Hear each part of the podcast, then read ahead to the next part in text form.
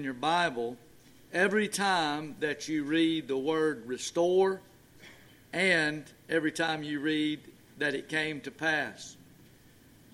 We've done this series of messages on the life and ministry of Elisha under the umbrella of the thought that there was a nation that had forgotten God and a man who reminded them. Well, what Israel needed so much was to be restored to the Lord, to the God of the covenant, to the God of their fathers. And that's what we know that our land needs so much in our day.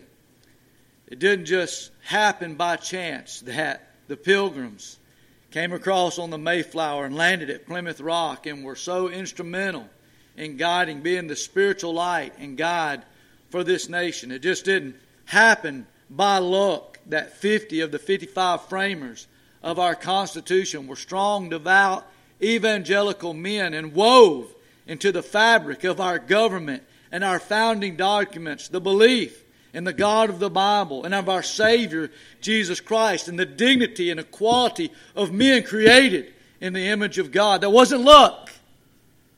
Amen. It didn't just happen. It came to pass. And we need to be restored to those things. And I'm glad to be able to preach to you and to declare unto you for your life and for mine and for our nation a God of restoration. It's very interesting to me in this story, in this narrative about the Shunammite woman again. Remember, we've met her before in the life of Elisha. How that, that she loved the man of God so much. She said, let's make him a little room. And, and they made a place for him. And then when her, he asked her, how can I pay you back? Can I do anything for you? And this woman was a really content woman, and I think a highly blessed woman. She said, you can't do anything for me.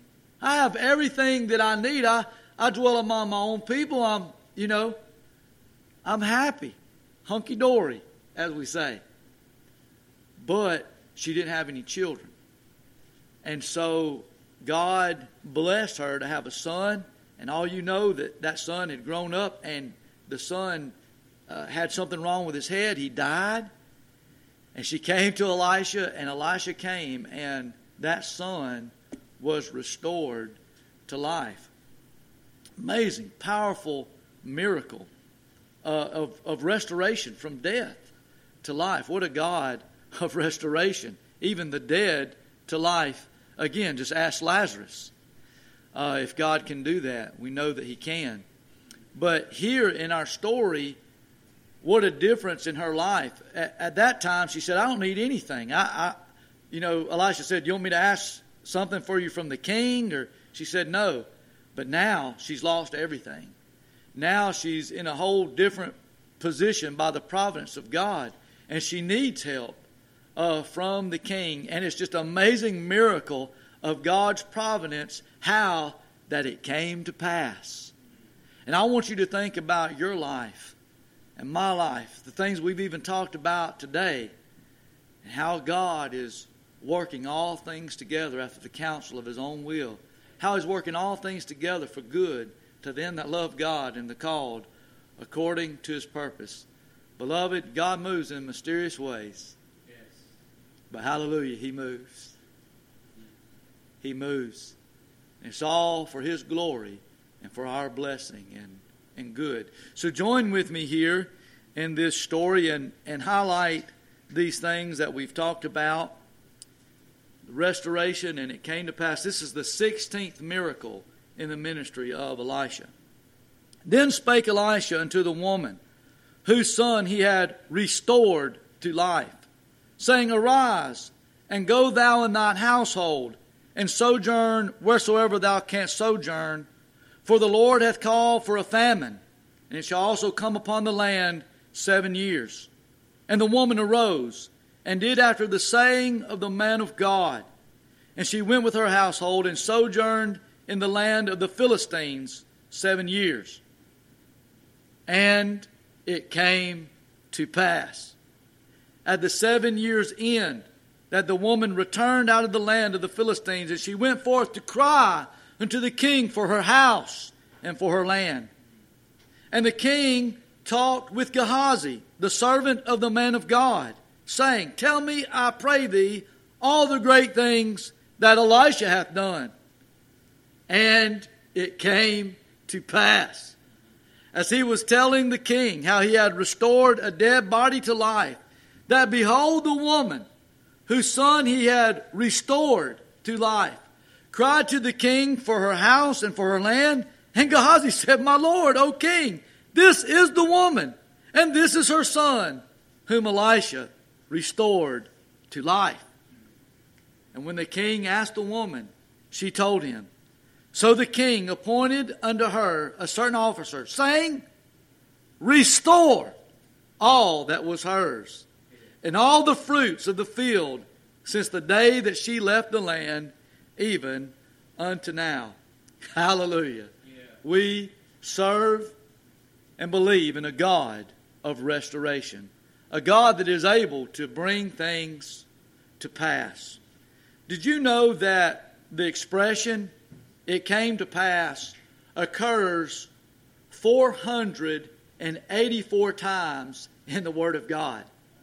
I think that the Holy Spirit is trying to really direct our attention and cause us to realize that God's providence rules over the events and times of all of our lives, and truly history is His story. It came to pass. Well, one thing that we see, the first point that I want us to consider this morning, one thing that is always going to come to pass is that God will always judge sin. I know that's a that's an awesome thought. That's really a sobering thought. God is always going to judge sin. Do you know why? He hates sin. Can I get an amen? Amen. God hates sin. And His holiness, because God wasn't a light that no man can approach unto. He is a thrice holy God. Holy, holy, holy. God can't even stand to look upon sin. God hates sin. And His holiness demands justice for sin. For sin is any transgression against the law of God. God hates sin. He hates my sin. He hates your sin. And His justice and His holiness will be meted out in His providence and in the way that God has ordered all things to come to pass. Moses told the people of God, Be sure that your sins will find you out. Jesus will say, The things that are even done in the secret will be shouted from the mountaintops. These are sobering things. These are things I don't enjoy thinking about or preaching about, but they are true, beloved. When man depicts justice, he depicts her as one holding the scales with a blindfold over her eyes. Beloved, it is not so with God. That is true with man's justice, but not with God's justice. God's eyes are wide open. With one eye it was, as it were, hallelujah, He views Calvary. And every sin of all the elect family of God was placed and judged upon Jesus Christ. And hallelujah, for God's justice has been served. And all our sins have been paid for. And we are forgiven by the blood of the Lamb. But with the other eye is the open abyss of an eternal hell, where all sin will be judged throughout all eternity to the praise of God's holiness and justice. Amen. His mercy and grace is served, and His wrath and holiness is served, and it shall come to pass. And even those of us that have been forgiven of sin, yet we also will bear a lot of the consequences for disobeying the law of God, even in our own lives. You remember King David, I'll remind you, his adultery and manslaughter, that God did forgive him for those terrible sins, but he bore the consequences, and his family did, in his life, even though that he was forgiven. I want you to know that God is long-suffering. God was very long-suffering with Israel and with Judah, but with them as a nation it came to an end. Now, hallelujah, his long-suffering never ends with his people. Can I get an amen? If that, if that were not true, we wouldn't have much hope this morning. His mercies are everlasting, but when, he, when it comes to dealing with nations, God is long-suffering, especially when he has a large remnant of his people in those nations. He suffers long with them, but even though God is long-suffering with nations, God is not blind. God knew everything that was going on in Israel and Judah. He saw it all. And he would, in his heart, have restored them. Just like Jesus, we hear him, the patriotic Savior, as he comes to Jerusalem the last time, and he says, "Oh, Jerusalem, Jerusalem, how often I would have gathered you, as a mother hen gathers her chicks, but ye would not. Ye would not. Therefore, your house is left unto you desolate." God is always going to judge sin. Let it be no mistake about it. Turn with me to another one of the prophets, the book of Amos. And the reason that I'm mentioning this is because of the seven-year famine that we read about in our story. You know, all of us in here barely even know what it's like to really be hungry. Now, I've been in countries where they know what it's like. They know what it's like to experience famine and not have uh, food, to maybe get one decent meal a day. We have a lot to praise God about, don't we? That we've never experienced anything like that uh, in in our lives. But I want you to turn to the book of Amos, and, and let's go to chapter two. Because you remember in the ministry of Elijah, Elisha's predecessor, there was also a famine. But that famine was just for three years. But it was terrible. But you see, Israel would not repent. They would not be restored to the Lord. And listen, there's no limit to the power and wrath of God's judgment among people. You know, we come to the place with our children even. You know, if they if you have a disobedient and rebellious child, you know, they get old enough, you can't whoop them anymore. Uh, you can't tell them what to do. And you just say, "Well, I've done all that I can do." And you just have to turn them over to the Lord, or turn them over to their own choices or consequences. And you pray for them. You still love them. You try to help them all that you can. But hallelujah, it's not so with God. God is never at the end of his wits or at the end of his resources. He said, "Okay, a three-year famine wasn't strong enough. We'll do a seven-year famine." God was judging their rebellion against him. Look here in the book of Amos, chapter two, beginning in verse four. "Thus saith the Lord," this is God talking, "for three transgressions of Judah, and for four, I will not turn away the punishment thereof." Why? Just because God's a mean God? Just because God has a chip on his shoulder, and, and every time we knock it off, he wants to take revenge upon us? Hallelujah, no. God's not that way. But he's holy. "I will not turn away the punishment thereof, because they have despised the law of the Lord, and have not kept his commandments. And their lies cause them there." That's what Brother Dwight was talking about. That lies have replaced what used to be true. And the truth is now a lie. And people are buying it. People are lapping it up. And it is destroying our land. And this is what had happened to Israel of old. "And the lies caused them to err, after the which their fathers have walked. But I will send a fire upon Judah, and it shall devour the palaces of Jerusalem. Thus saith the Lord, for three transgressions of Israel, and for four, I will not turn away the punishment thereof, because they sold the righteous for silver, and the poor for a pair of shoes." You know, God will endure a lot in a nation. But when a nation starts to lift up its hand against his people, that's it with God. That's it with God. God said, I've... for three and for four. He said, I've patient, I've been long-suffering, but I'm not blind. And when you start to afflict and hurt my people and persecute my people, then, you know, I'm going to I'm gonna wet my sword. I'm going to come to defend my people. Hallelujah, that he does. "They pant after the dust of the earth on the head of the poor, and turn aside the way of the meek. and a man and his father will go in into the same maid to profane my holy name. And they lay themselves down upon clothes laid to pledge by every altar, and they drink the wine of the condemned in the house of their God.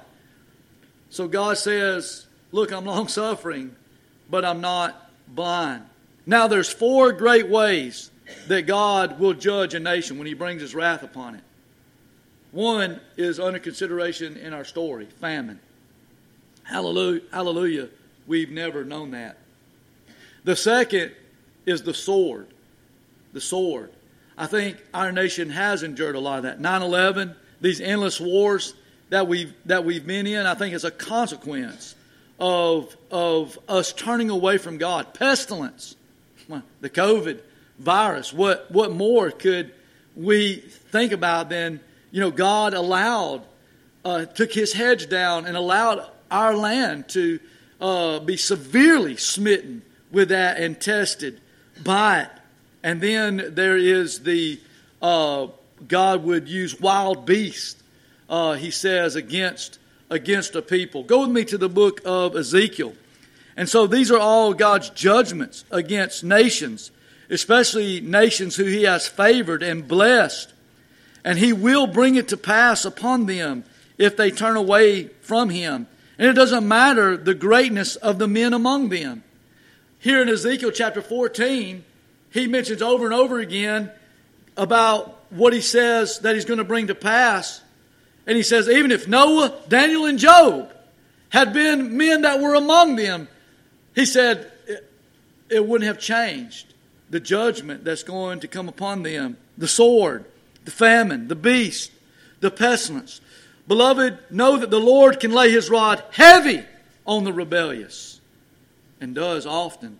Here in Ezekiel fourteen, beginning in verse twenty. Though Noah, Daniel, and Job were in it, as I live, saith the Lord, they shall deliver neither son nor daughter.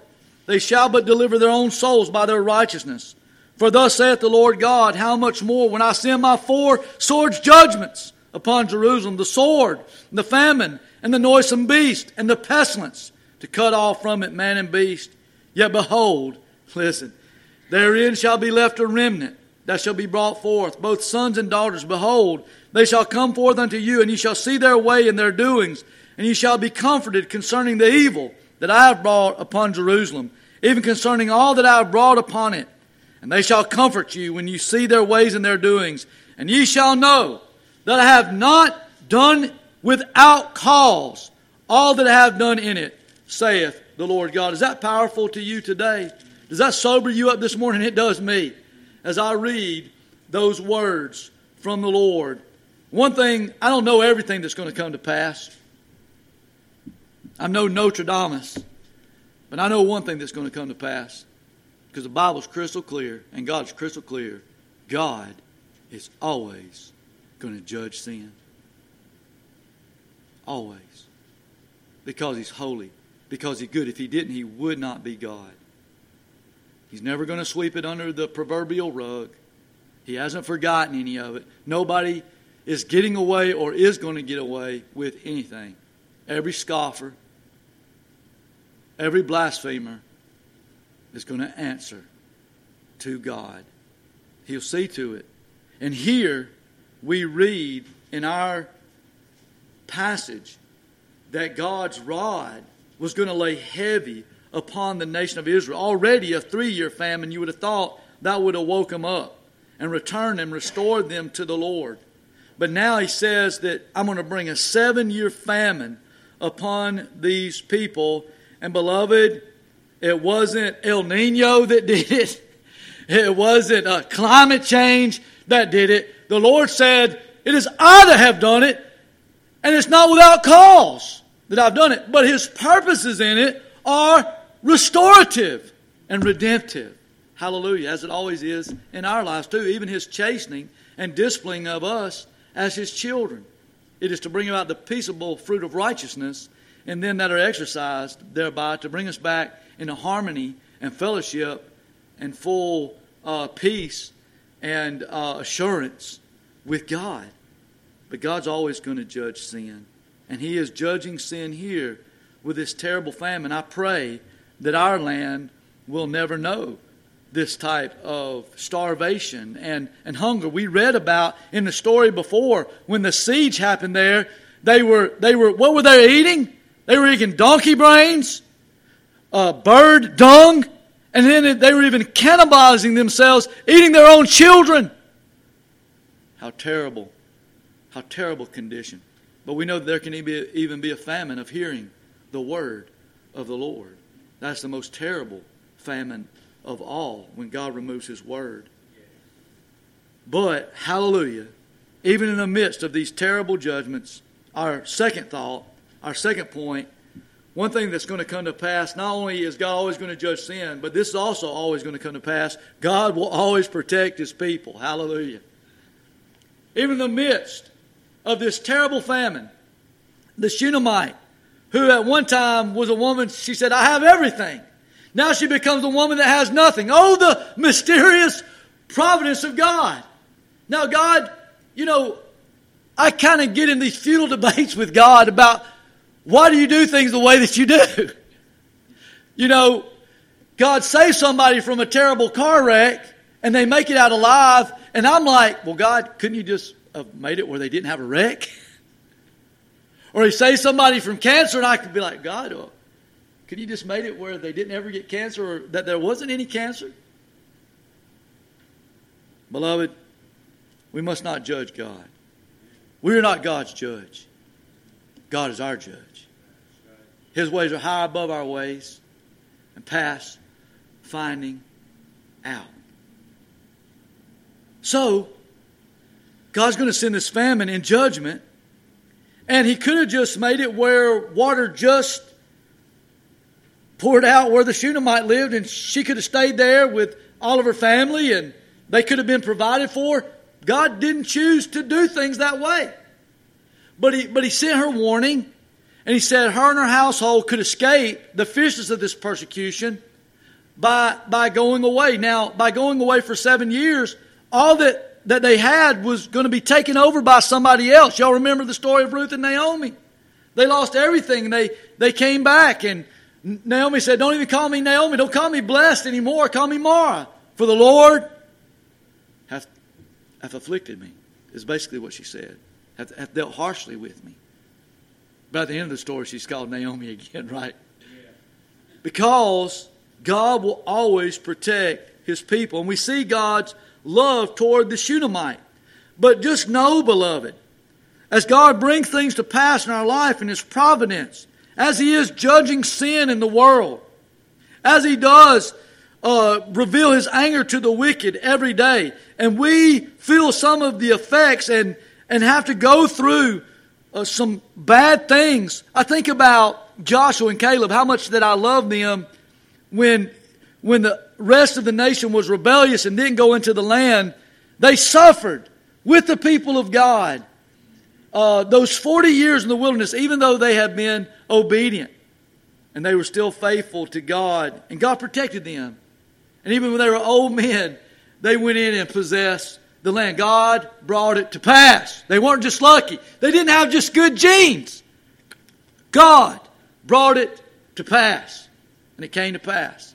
It just happened that the Shunammite was friends with God's prophet at the time. She was just a lucky woman. No! That was all in God's providence. And now, the love that she had shown to the prophet and to the man of God and to the word of God and her faithfulness to God, God is returning into her life, saving her and her family. And they go and even prepares a table for them in the presence of their enemies. You know, the Philistines weren't the friends of the Israelites, right? We're all clear on that. Did y'all notice where she went and stayed and lived and was protected for seven years? Among the Philistines. David said, Lord, you prepare a table for, before me, even in the presence of mine enemy.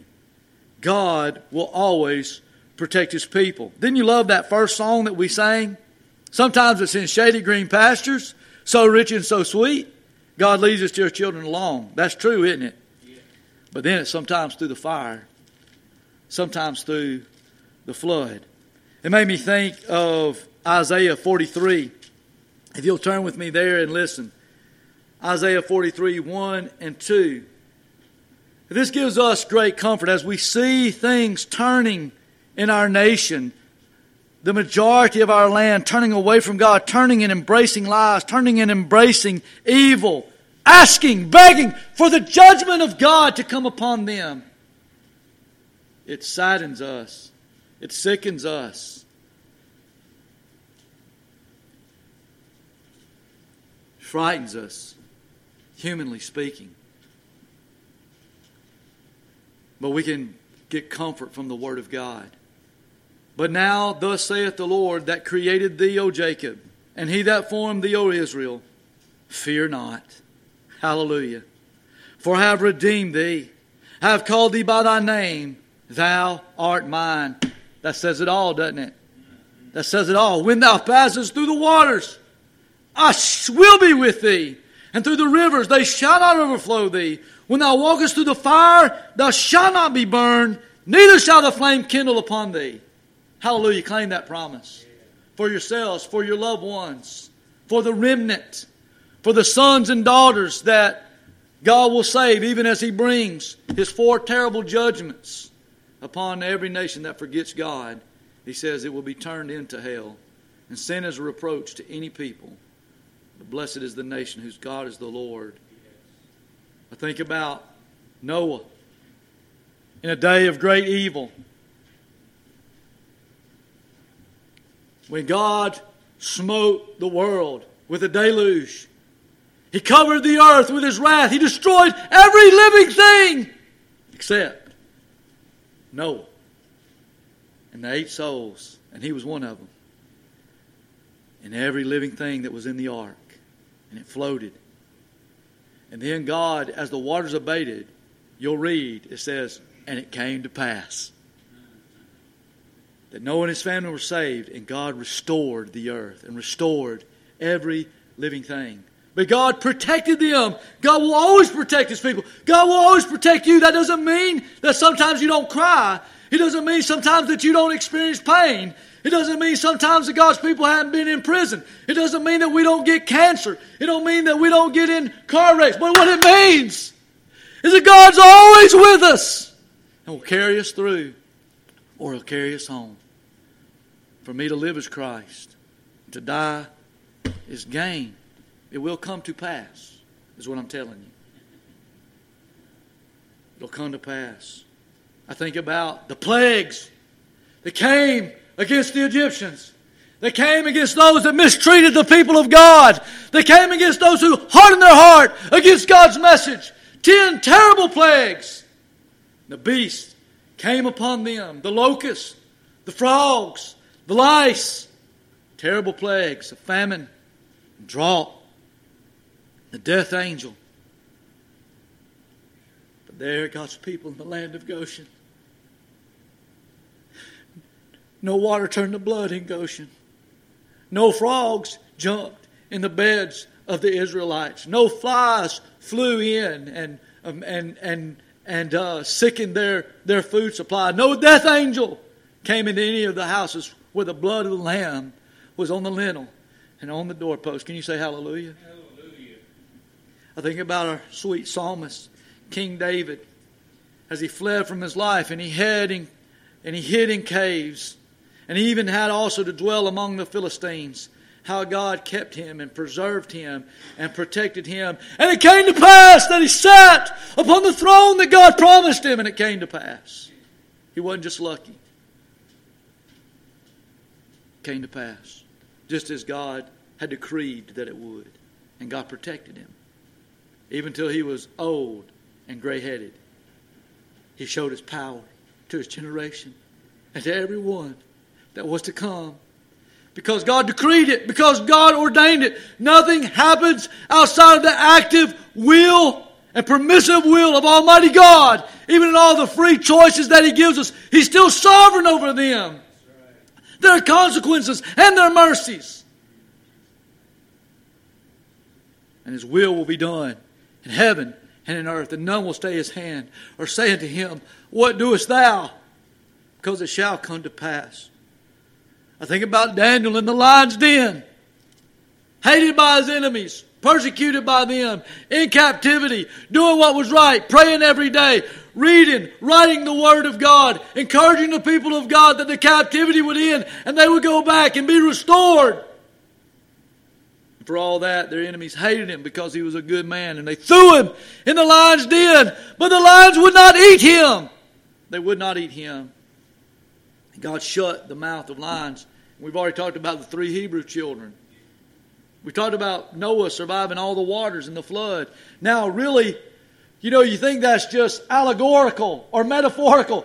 Well, when you go through the fire, I'm going to be with you. Well, yeah, that's just hard times in our life. No, they literally walked through the fire. The three Hebrew children, because they wouldn't bow down. Like Brother Dwight said, where are our Hebrew children, Brother Dwight? Where's our Daniels and our Shadracs and Meshach and Abednego's that says we won't bow down to this garbage? No matter what happens to us. That's we need God to raise them up. Raise them up. God made a table in the presence of their enemy. Even the fiery furnace, they weren't they weren't burnt. Didn't even smell like smoke when they came out. Here the Shunammite is shown the love and protection of God for seven years. But then the seven years ended. God's wrath was satisfied in his judgment with the famine. And it ended. And she came back.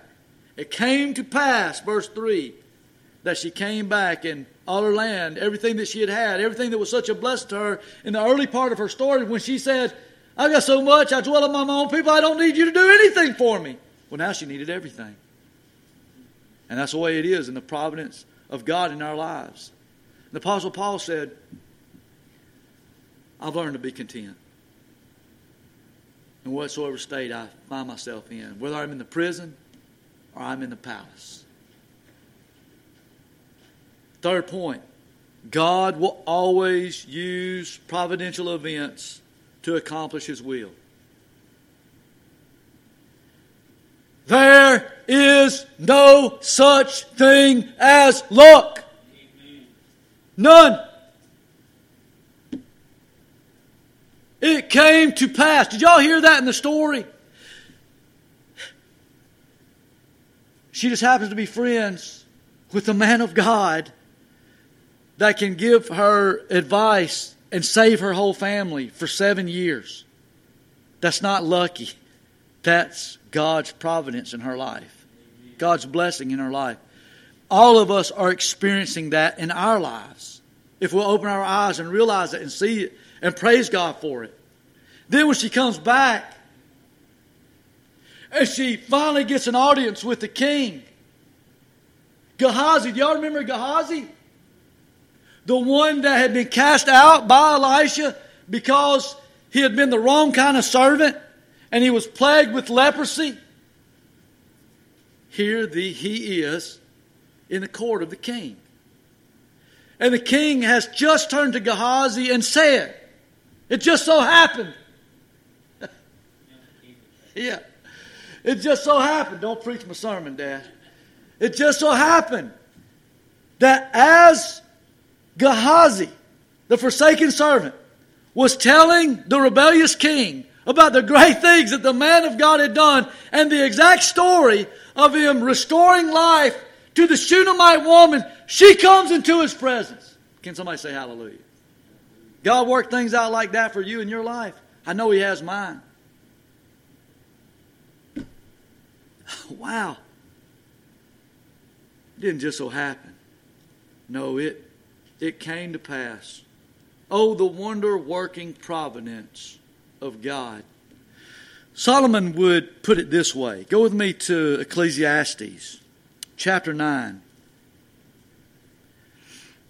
Ecclesiastes chapter nine. This is the wisest man outside of the Lord Jesus Christ, being inspired by the Holy Spirit to write wisdom literature to us. So you need to highlight this in your Bible. You need to know this. Because sometimes it looks like we're just spinning out of control. It looks like that's, that chaos is ruling and that God has gone on a journey. But that is not true, beloved. That is not true. Here in the book of Ecclesiastes, Solomon says this to us in chapter nine, verse eleven. I returned. I was restored. Same thing. And I saw under the sun that the race is not to the swift. Now that doesn't make sense, does it? Does that make sense to you, Carson? The race is not to the swift. Well, every race I've ever been in, Carson, the fastest person won. But the Bible says the wisest man that ever lived besides Jesus Christ said, I learned something, that the race is not to the swift. You know, the fastest person can fall down in a race. It's happened. It's lost. He says, nor the battle to the strong, neither yet bread to the wise, nor yet riches to men of understanding, nor yet favor to men of skill. Well, all those things sound wrong, contradictory to human wisdom. But there's a wisdom that's from above, beloved. Right? And he said, but time and chance. That just means occurrence. It's not luck. That's not interpreted luck. It means time and occurrence. He says, it happeneth to them all. You know how time and, and occurrence or chance happeneth to all? According to God's decree. You know why you're as tall as you are? God decreed it. You know why you were born in America? God decreed it. Do you know why you're here today listening to this sermon? God decreed it, because it will come to pass, as He said. The question is, will we trust His mysterious ways? And will we live by faith? The just shall live by what? Faith. Now let me tell you, that faith's going to be tested, but God's going to see to it that we live that way. And that's why Solomon says in another place in Ecclesiastes that God has hidden those things for His own glory, so that we would learn to trust Him and just obey Him. In First Kings chapter twenty-two, verse thirty-four, it says that a man just drew a bow on a venture. There was just a, it was just a crowd. He had his last arrow. He said, well, I, you know, I'm, I'm emptying my gun. And he just drew the last one. There's just a big crowd. Probably closed his eyes and let her fly.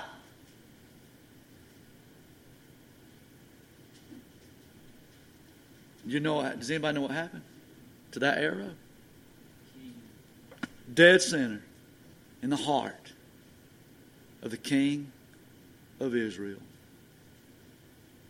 Just an arrow drawn on a venture.